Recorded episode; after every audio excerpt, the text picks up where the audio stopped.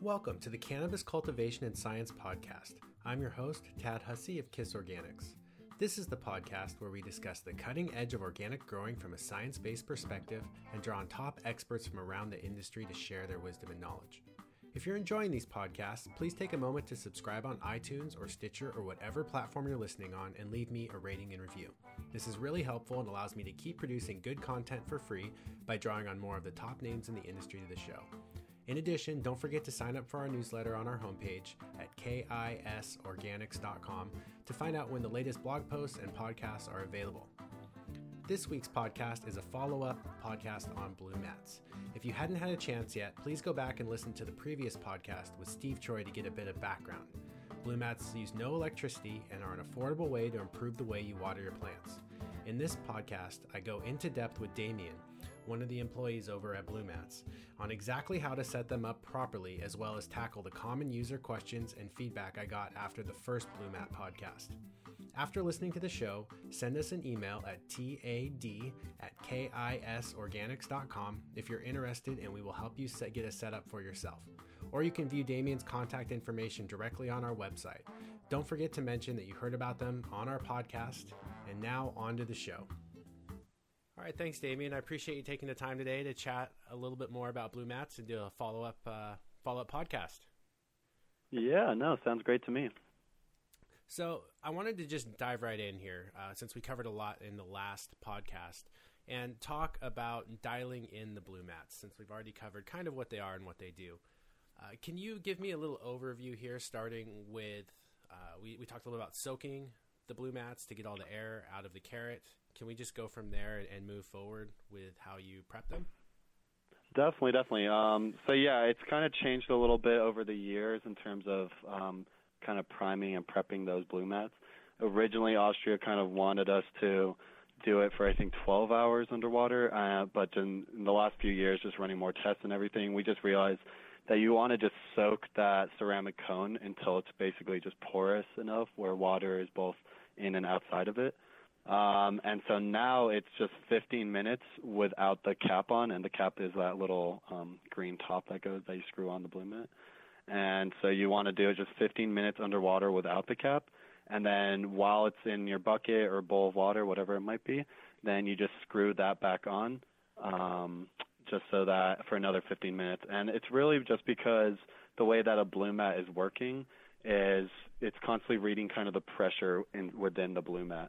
And so as long as you get that, that ceramic cone to just be porous enough with water, then um, you're pretty good. So that's why 15 minutes without the cap, 15 minutes with, and you want to have make sure that yeah you don't get as few air bubbles within the Blumat um, out, and that can be.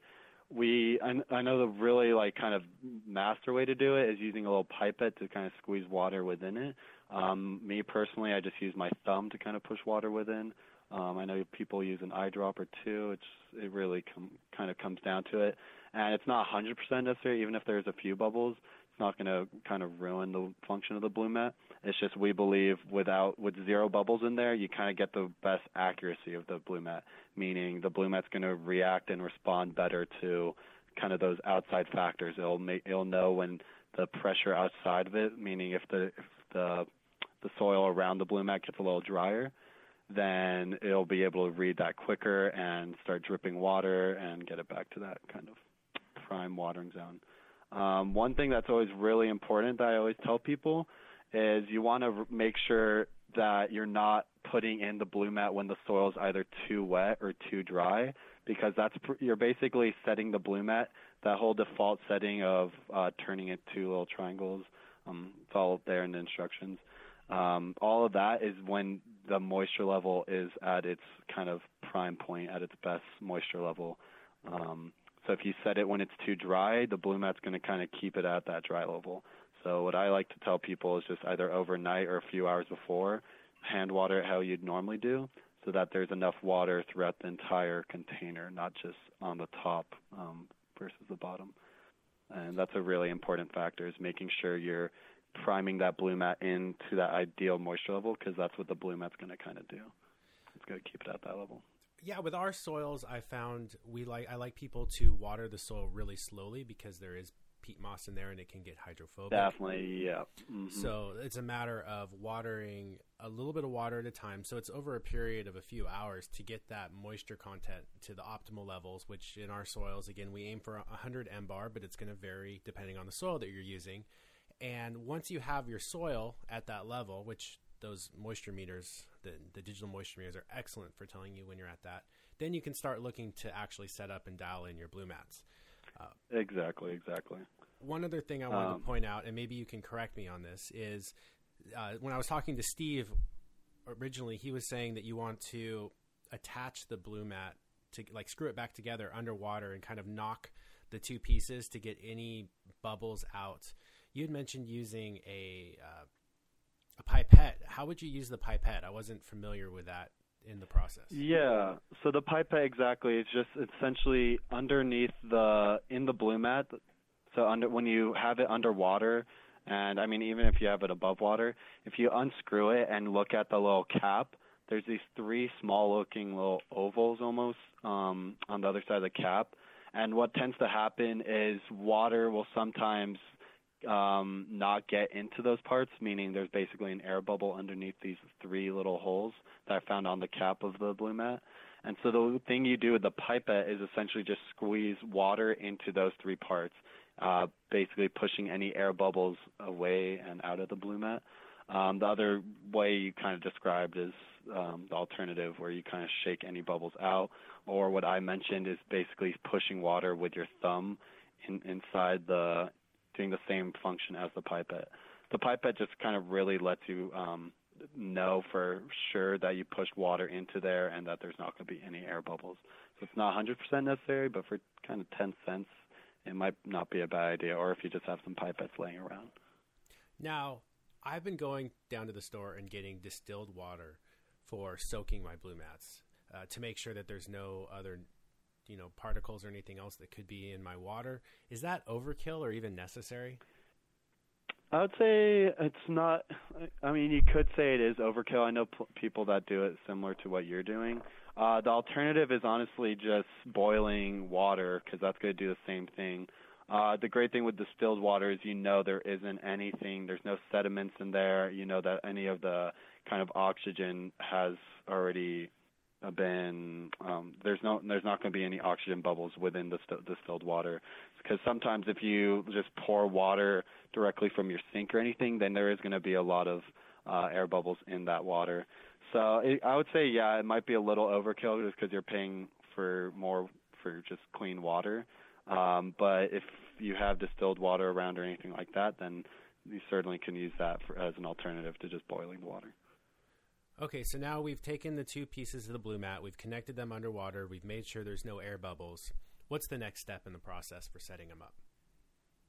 All right, so the next step is once we have your Blumat primed with water and it's already porous throughout the whole thing, next thing would be getting your soil right. So kind of what you were mentioning before, slow watering soil, um, just to allow that water to within the soil to really kind of dissipate and move around to all the places it needs to be.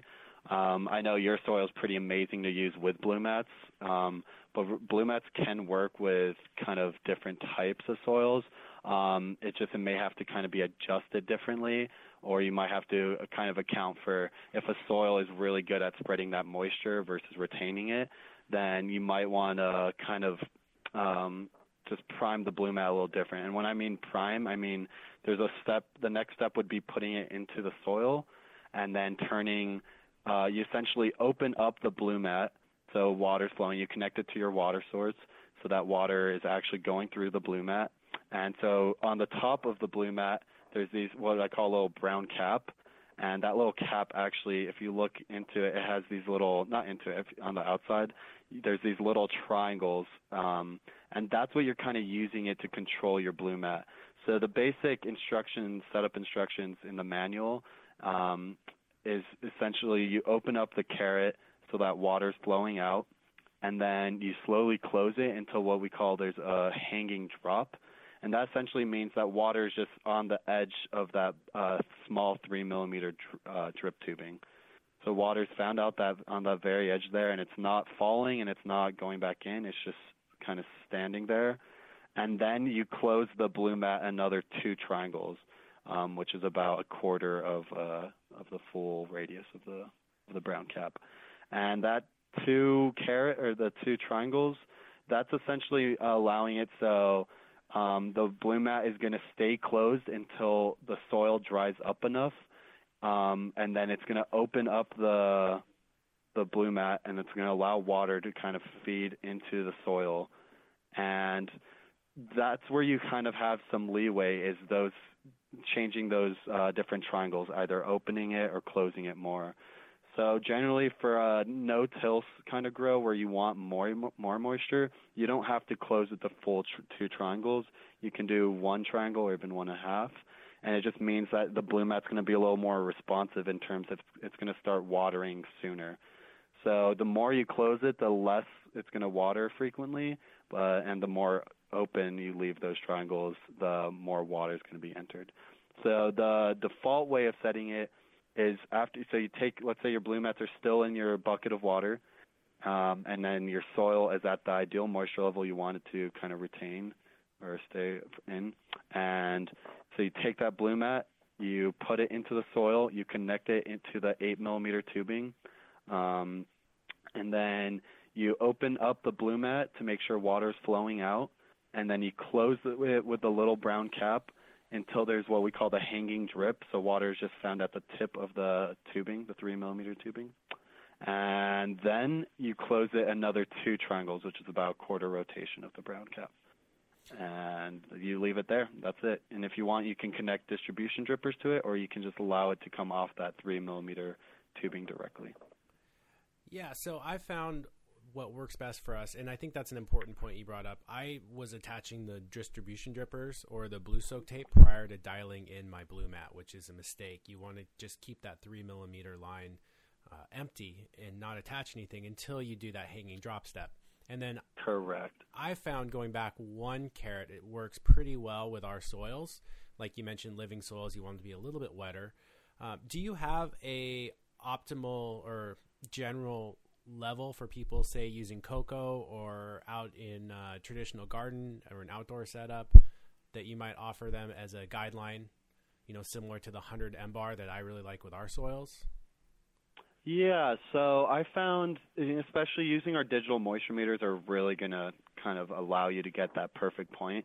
And I know we've talked about this before, Tad. We are kind of discussing the different types of moisture meters. And if you're a really expert grower and you've been growing for years and you really know kind of the type of uh, moisture level you want in your soil, I know people who can easily just grab a handful of their soil and then determine, all right, that's the perfect level. Um, someone like me or others who just want to have an actual digital reading of it to really make sure, then our digital moisture meters work really well for that because I've looked, um, and this is what we talked about prior, is we looked on moist, other moisture meters found on on like Amazon or just on Google, and we bought them and tried them out ourselves, and they work fine for just being able to determine if it's too wet or too dry. But what you're kind of asking is finding that optimal moisture level. So with our digital moisture meters, um, usually the range that I'm telling people is between 120 and 150 so around 130 works really well, especially with um, with a cocoa blend or even just regular, um, just peat moss types of grow.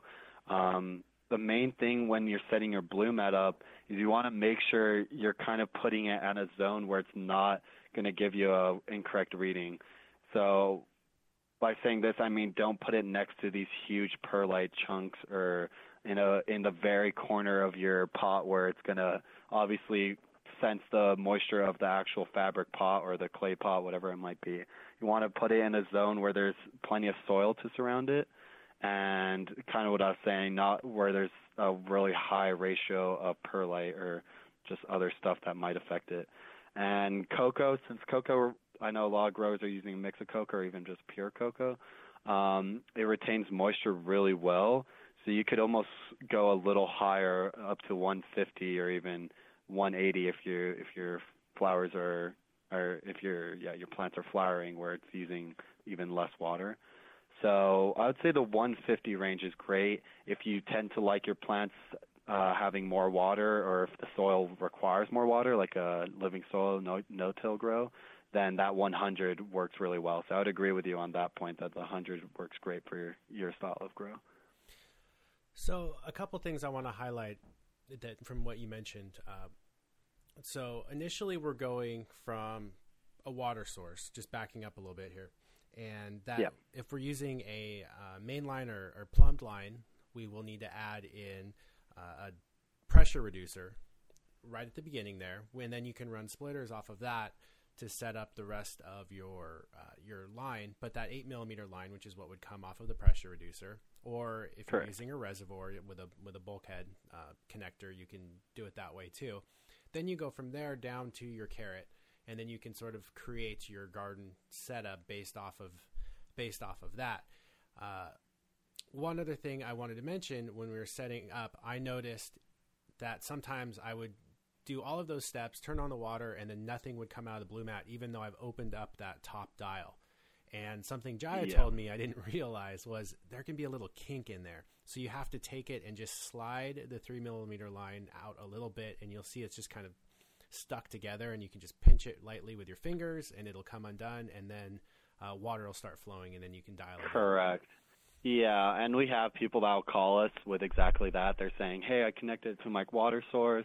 I opened up the carrot fully, meaning with the little brown cap, you basically turn it um, counterclockwise, so you open it, so you open it up fully. Um, and at that point, water definitely should be coming out. So my basic steps, um, which it's kind of funny, sometimes people don't realize that, like the shutoff valve near their reservoir, they had it closed. So one thing is make sure that that's open, so water is flowing throughout. Um, the other thing is people don't realize in a gravity system that it actually has the water reservoir, the water container has to be above the plant. So I've had it happen where someone had it at the same level, they opened it up and no water was coming out. And I was like, raise the reservoir another foot. And once they did, water started flowing. And then kind of what you talked about, which just rarely happens with the 8 millimeter, but I know with our Superflex tubing, which is uh, just a highly flexible tubing compared to the 8 millimeter black, that can sometimes kink in terms of if it gets stuck together, it basically it just it's kind of like something's stepping on it, and yeah, you just want to kind of pinch it the opposite way so it opens up. Same with the three millimeter. That I've seen that happen more more often. Um, still pretty rare, but sometimes that can get stuck to each other. Um, and kind of what you said, you just need to pop it open. Um, and then as long as you see, as long as you open up your carrots and see water is going out, is flowing out, um, and at a consistent rate because sometimes you get air bubbles in your line. Um, so you want to kind of purge those out. So once you see just a regular flow of water coming out, then you're good to go and you're ready to proceed with setting it up and everything. Okay, so we just attached our carrot. We just checked. We have water flowing out. We've dialed in that blue mat now so that we have that hanging drop. Now we have the opportunity to attach uh, up to five distribution drippers or yeah. the uh, blue soak hose, and there's an adapter for that blue soak. And when we, we say blue soak, what we're talking about is essentially a uh, a soaker hose sort of uh, material. It's, yeah, it's like yeah. this paper and plastic material. I don't know how you would describe it. Yeah, I, I definitely feel like there's a it's a little more plastic element, and um, essentially there's plenty of drip tapes out there. That's what you call it, either soaker hose or drip tape. Those are the two words for it, which essentially is a type of tape that has these holes throughout the entire thing, and it allows you to essentially distribute more water uh, using a soaker hose than just individual drip points. So the difference is distribution drippers are essentially just one spot where water can drip out. And the great thing with attaching those to a carrot is you can just have one sensor, so one area where water is being sensed, and have multiple drip points off of that. So that allows you to even get up to a 10 gallon pot, um, like a fabric pot. It allows you to have even just one sensor with multiple distribution drippers so that you can really water the entire surface of that pot. Um, and then our soaker hose, like what you said, we call blue soak, uh, blue soak drip tape. That you can attach to the carrot, um, or what has been just happening for 25 years over. I think we have a farm in Cuba using that the same drip tape that they've been uh, using for 30 years, which is the same thing, and they don't even have it attached to the sensor. Instead, it just comes off a, of a hose, and it just waters a certain amount of water. And um, there's a big difference between our soaker hose and conventional soaker hose or drip tape. Um, the difference is other drip tapes tend to only water every seven inches, I feel like, or even every 12 inches. Um, while ours is the entire thing actually has uh, thousands of micro tiny holes throughout the entire thing. So the whole thing dispenses water, not just uh, certain parts of the drip tape. So that's one big difference. The other is our tape is reusable uh, compared to a lot of other drip tapes that people use. Um, they have to actually throw them out every year, and it's a huge waste. It's terrible for the environment because a lot of times these these farmers are just digging the tape into the ground. They're just tilling over it. Um, while ours, you just bury it underground, under the soil, and you can leave it out during winter, and you can reuse it for years and years. And like I said, we have a farm in Cuba that's been using the same one for 25 years, and with Puerto Rico and uh, Brazil as well. It's very, uh, it's kind of a famed drip tape in our community.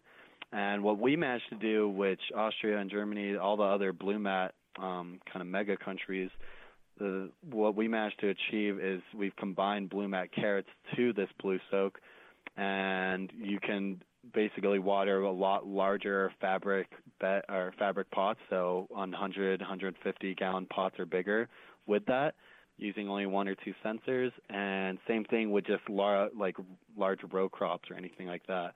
Um, so now we've managed to get greenhouses using Blumat sensors just attached to this soaker hose and you just lay it out um, to the crops and that one sensor or the two sensors you can attach one to the beginning or another to the end and it allows you to just water these much longer rows of crops uh, using one sensor that will still turn off and on based off the moisture um, around it. I think that's what you're kind of talking about. Yeah, in fact, actually, I'm going to be posting a video of the setup on in my greenhouse that we're currently in the middle of right now, and oh, nice. it's an 84 by 30 foot greenhouse, and I will uh, post some photos and more information. Uh, it's gonna it's gonna cost me about a thousand dollars, I think, all said and done, to irrigate, set up the Blumats throughout the entire greenhouse and I'm gonna I know I'm gonna get that back in the cost of labor and watering throughout the season. Plus, I'll have it for years to come. So. Uh, I think it's well worth using in these situations, and I don't have to worry about my staff remembering to water the plants too, so they don't get too dry. I mean, it's a lot of work, and I've I've actually changed the design again since the last time we talked. I know we tried a few different ones out, but I've uh, when I went to actually set it up, I realized I, I, think I have a better way of doing it for my particular situation. So I'll I'll send you some photos. But oh, uh, perfect. Yeah, I'd love to see that. This was the one we designed um, like a month ago or something, right? Yes, yes. So originally we were going to have two carrots, one on either side of the row, uh, running yeah, yeah. drip tape opposite directions. I've changed it to where I have one sensor now right in the middle of the row, and then I've run sort of a giant circle or swirl around that bed, so I'm still getting irrigation on both sides of the roots. And I'm going to see it. how it works. Yep. Uh, yeah, so I wanted to answer or tackle some of the questions that we had gotten after our first podcast with Steve. So, one of the listener concerns was about water sitting in the line too long or allowing portions of the soil to dry out. Do you want to comment on that? So, what do you mean by water sitting in the actual line? Are you talking about within the 8 millimeter or 3 millimeter tubing or in the soaker hose? I assume they mean either, with the idea being that the water wasn't dripping out at a fast enough rate um, and then somehow that water was being uh, okay. either exposed to temperatures yeah. or uh, leaching from the so, materials being used. I could see that. Yeah. So the thing with a, a Blumat system is the water the water is continuously flowing or running. Um, that's why with our pump systems, we have the pump is pretty much always on. Um, same with a garden hose or like a hose bib system that you're always leaving that on. You don't want to really set a timer with it. Um, and then the gravity systems obviously the exact same. The water's always flowing through the gravity system. So um, I think one of the questions we were getting, and this might be it, is that within the the actual supply line, people were wondering if they could run a timer so that the Blumat was only on half the time. Um, another question was with water with air being within the actual line. So those are two kind of separate issues. In terms of uh, water being in line, you want water always in that um, both 8 millimeter tubing and going into the 3 millimeter tubing. So the same with the pump systems, as people are always asking if they have to always be on, and the answer is basically yes because you could theoretically turn it at a timer so that it turns off the water flowing at night when you're not using it or something like that. And you could do that, but the main concern is you want to make sure that the Blumat always always has um, some water within it. Because um, if for some reason at nighttime, if the soil did dry out and too much water left the Blumat, then you'd have to refill the Blumats with water, um, which is obviously a concern because if you have hundreds of plants on Blumats, you'd have to kind of fill each one up. Um, and that's the main reason why a Blumat system is on 24/7 is because it's always it always has to be feeding and not feeding and sensing when water is. So if you turn off the water supply going to the Blumats, um, it might be fine for an hour or even longer, however long it might take for uh, kind of the water, the plant to f- take in the water or for the soil to just get more dry. But if you overdo it, then you're going to have to probably refill the Blumat with water to get it to be responsive again. Um, yeah, was, that to, kind of? I wanted to kind of jump question? in on that one too. So my thought yeah. was maybe that the temperature in the line uh, might get hot on a sunny day. Well, I know you can bury the lines. So what I'm actually yeah, doing yeah, is I'm going through and I have a larger black, uh, thicker hose that I, I, just picked up at Home Depot, and so I'm running my eight millimeter inside of that hose, and then every time I have a connector, I just cut the larger hose. So it's not uh, it's not one like straight line through, but there'll be these gaps, and so then I can bury that thicker hose while protecting my eight millimeter line because I have customers walking through my greenhouse. It's a U-pick greenhouse yeah. all the time, and bumping things. So by burying all of that, I can keep it protected. And that also maintains the the temperature in the line, so that if it is a hot sunny day, that black line isn't just sitting out there baking in the sun. Um, definitely, definitely. No, and I think that uh, brings up another really great point. Is just in terms of um, the the diversity in a Blumat system, really where a Blumat kind of you can and this is a question we are getting a lot is people already had drip systems in place or they already had some plumbing in place and they're asking if they could still use a Blumat system and integrate it within that system or if they would have to buy buy all the new supply tubing and all that. And the answer is yes you can definitely fit a Blumat system into almost any other type of system. Um, usually what it needs the difference what you need is to either add a pressure reducer so that you reduce the pressure down to 15 psi uh, which is pretty low pressure but that's what a Blumat system works ideally on um, but we almost every single system that I design on a daily basis is different because people might already have a quarter inch uh, regular drip system in place. And the really cool and easy thing you can do is we have all these sorts of fittings that we have made here in the U.S. actually, where it allows you to go from that quarter inch uh, conventional drip tubing to our three millimeter Blumat drip tube. Um, same thing with half inch. People might, for larger systems with thousands of plants, people might have a half inch or even full inch uh, PVC kind of plumbing going around the entire facility or room. And it's pretty easy for us to, we have a bunch of fittings that go from either three quarter inch or half inch that you can kind of uh, allow to have main header lines where there's a bigger water source and then have it feed off into individual pots or beds um, going into a Blumat system. So it's really, and I think we're, yeah, that's what you're kind of saying before. You're going to have a, a larger header line, and then you're going to be able to go into a smaller um, conventional drip tubing. Okay, great. Now, one of the other questions I received was, can you add nutrients through the line? So, what's the best way to fertigate plants when you're using Blumats? What can you send yeah. through? What can't you send through in terms of like nutrients, enzymes, surfactants, things like that? Definitely. No, that's something people ask a lot. And it kind of depends, honestly, when it comes down to it at the end. you can use nutrients. We have a lot of people that do. In fact, our we have a nutrient guide that we tend to send to people whenever they ask that. And that whole nutrient guide was just us browsing through blogs, asking our customers and friends, and just testing ourselves.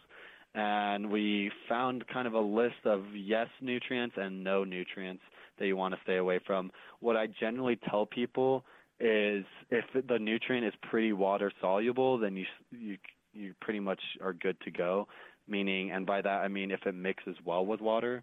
So as long as the nutrient isn't changing the consistency really harshly, where if it's really thick in nature or really sludgy, then you're going to have a chance to um, that would allow, that would have a chance to clog the system. Just because anything that's really thick, um, in any drip system which uses really small, tiny holes to drip to emit the drips, then you're going to actually end up having issues where it's going to clog the line and it's going to be kind of a mess. But if the nutrient is pretty water soluble, um, meaning it mixes well with water and it's not very thick, then people have a lot of success. And in that list, we have just a ton of ton of green ones, everything from ProTrack to H and G and uh, Micro Bloom, Maxi Bloom, uh, Bloom Bastic. The list just goes on with what people have had success with often what people have said is that using this solution called Drip Clean is a go-to, um, just because it, it, kind of gets rid of all the crystallization that can go on within the Blumat, and it just clears the line. Um, something people also might encounter, and I've seen this on Instagram and stuff, is um, sometimes algae or this type of basically organic solution just starts growing within. Um, usually it's algae, and what you kind of want to do with that, uh, biofilm is the other way, I just remembered. Um, usually what you want to do with the biofilm or algae or anything like that is we run a little bit of hydrogen peroxide solution to just kind of wipe that out and um, kill it. And so that's the thing you can do with nutrients is just there's some solutions that you can do to kind of take care of the line and just keep it clean. So generally, I love to just keep it simple and I don't really run nutrients inside my my drip line um, it'll kind of just it just it's less hassle in the future. And then what I do is uh, a nutrient well, meaning I kind of just dig a little hole into the uh, into the soil and add my nutrient um, kind of outside of the drip system. And what a nutrient well does uh, is essentially it allows the nutrient to feed slowly into the into your plant. Um, so if you're away for a few days, that's a good solution with nutrients. If not, just hand feeding is always a good idea. Um, if you do want to run nutrients through, which I know a lot of people do, um, then you can. There just might be some future maintenance you have to do.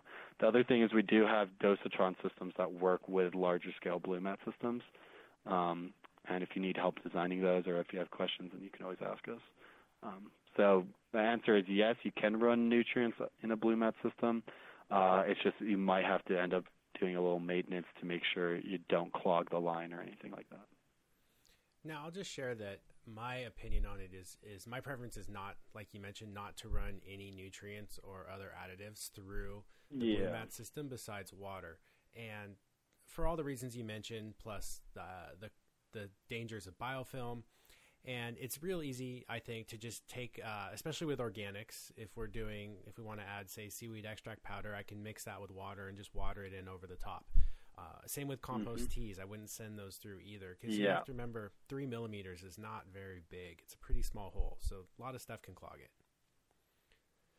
um, but moving exactly on uh, do you want to talk a little bit about uh, how people are using them with a pump and when that might come into play for some growers in certain setups? Yeah, yeah, definitely. Um, so essentially, a pump system is just a, uh, another way of saying it's just a pressure system, and pumps really come into play when people don't have the either the room size to do a gravity system because either the, the ceiling isn't high enough or something like that, um, or that they just don't have a, a hose bib within the facility either because uh, alternative to getting a pump is just getting our pressure reducer and you connect that to a regular spigot or hose bib or even garden hose itself.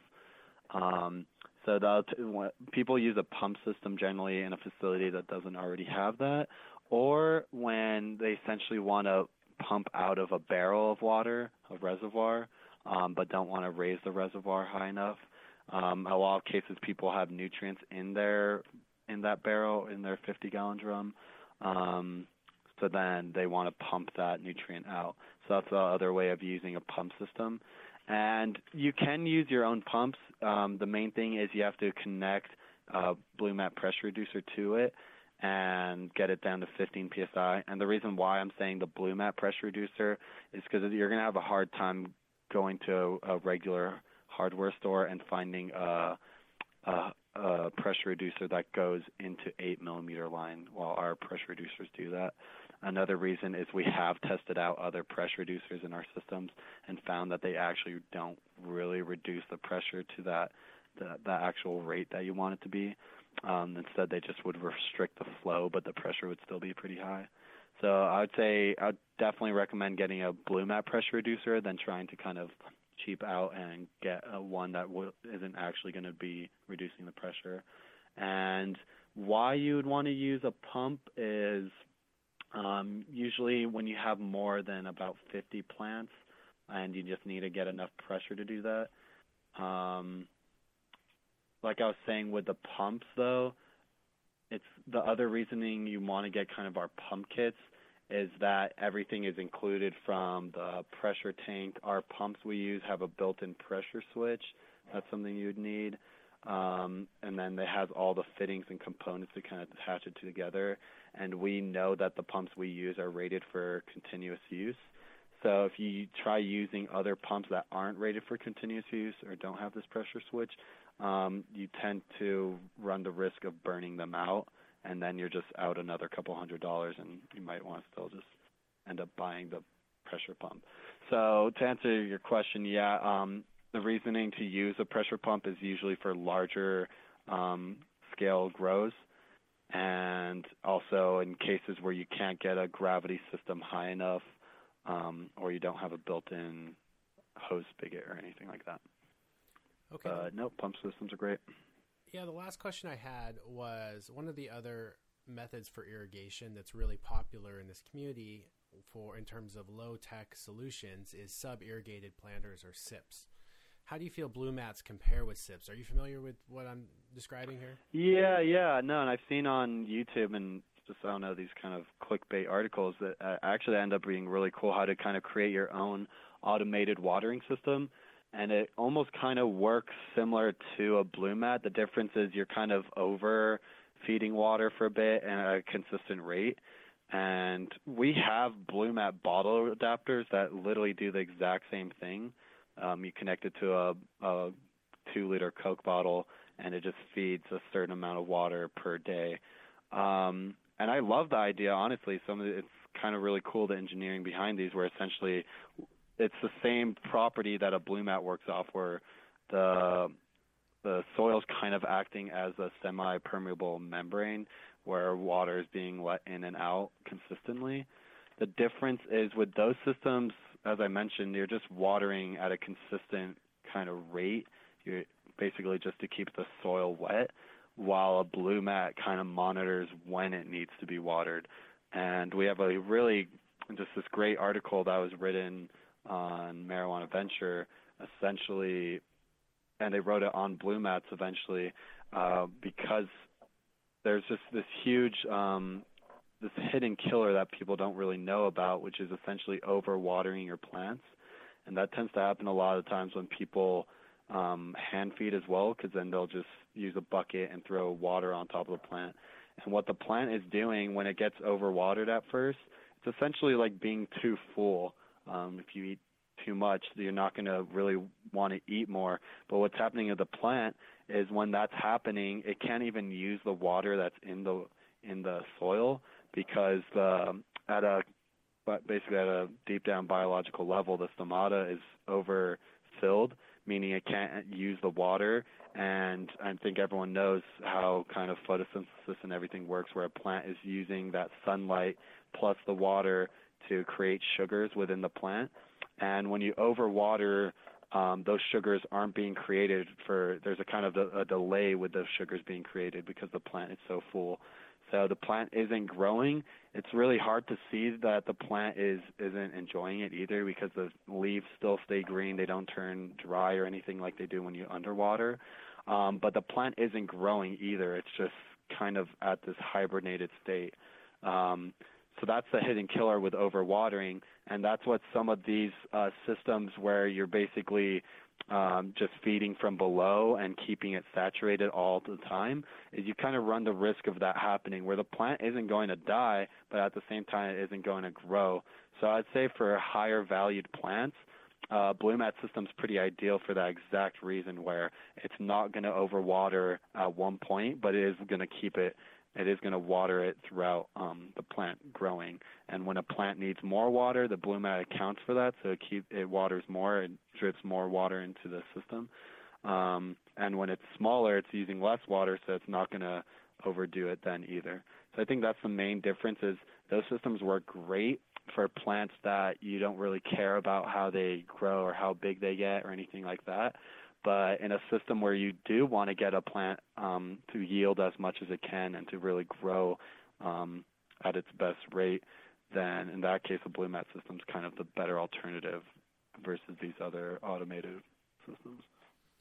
Well, you know, I want to say I I do like the idea of sub irrigated planters. I think they work pretty well with yeah. established plants. Um, my because it is a wicking process, so as the soil dries out, uh, more of that water will be pulled up into the soil column uh, from from below. My issue with them is that when you first transplant a plant into that system, you're still going to need to water it, and, and this can be a challenge sometimes with Blumats too. In that that area right in the rhizosphere there around the roots uh, may not be getting enough water, even though that pot is still heavy and, and, and has a lot of water. So in those cases, yeah, exactly. you're still you're still top watering and specifically with cannabis, I've found it seems to me that, and this is anecdotal, that top down watering seems to be more effective overall, which is why I've I've always chosen that over sub irrigated planters. But as a new grower, um, I know a lot of people will use uh, sips or earth boxes as an alternative as a way of uh, watering when you're not as familiar with proper watering or have a system like Blumats that allows you to dial that in. So exactly, exactly. I mean, at the end of the day, we just want to also get water to the plants. That's why I'm fully supportive of sub irrigating planters or anything like that. Because as long as you don't forget to water your plant, your plant's going to live, and um, that's what we kind of want. At the end of the day, our goal is to just have happy plants. So whatever works for that. Yeah, well, Damien, I want to say thanks for taking the time today to chat. I know that uh, you've sent me this new tips and tricks article, which I can post up on the podcast page for people. Uh, if they have further questions, they can contact me or Damien directly. I'll put all your information up there on the podcast page. And perfect, yeah. Yeah. No, I'm happy. Yeah, I'm happy to do these podcasts. It's really fun. Um, like I was saying, I love listening to your podcast as well myself. So it's a huge pleasure to be here. And I know one thing I've been seeing and people have been telling me on Instagram and whatnot is now they're choosing your podcast as a kind of a default method uh, or uh, podcast to hear when they're commuting to work or whatnot. And I'm thinking I might just do the same, Tad. Cool. Well, I appreciate that. And uh, stay tuned. We may have something exciting coming up with uh, Nelson Lindsley here in the future um, on along the podcast line. So I'll keep you guys posted, but I don't want to give too much away on that just yet. So thanks again, Damien. And uh, I'll be signing off on this podcast, but look forward to chatting with you again here in the future. Same here, Tad. Same here. Thank you for the for the time and everything. All right. Bye.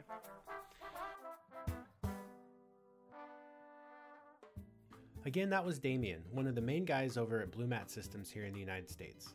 You can view his contact information as well as his tips and tricks on the podcast page. You are listening to the Cannabis Cultivation and Science Podcast. I'm your host, Tad Hussey. Don't forget that there's more information and articles available on our website and blog at www.kisorganics.com, as well as links to the data and information we discussed in this episode on the podcast page.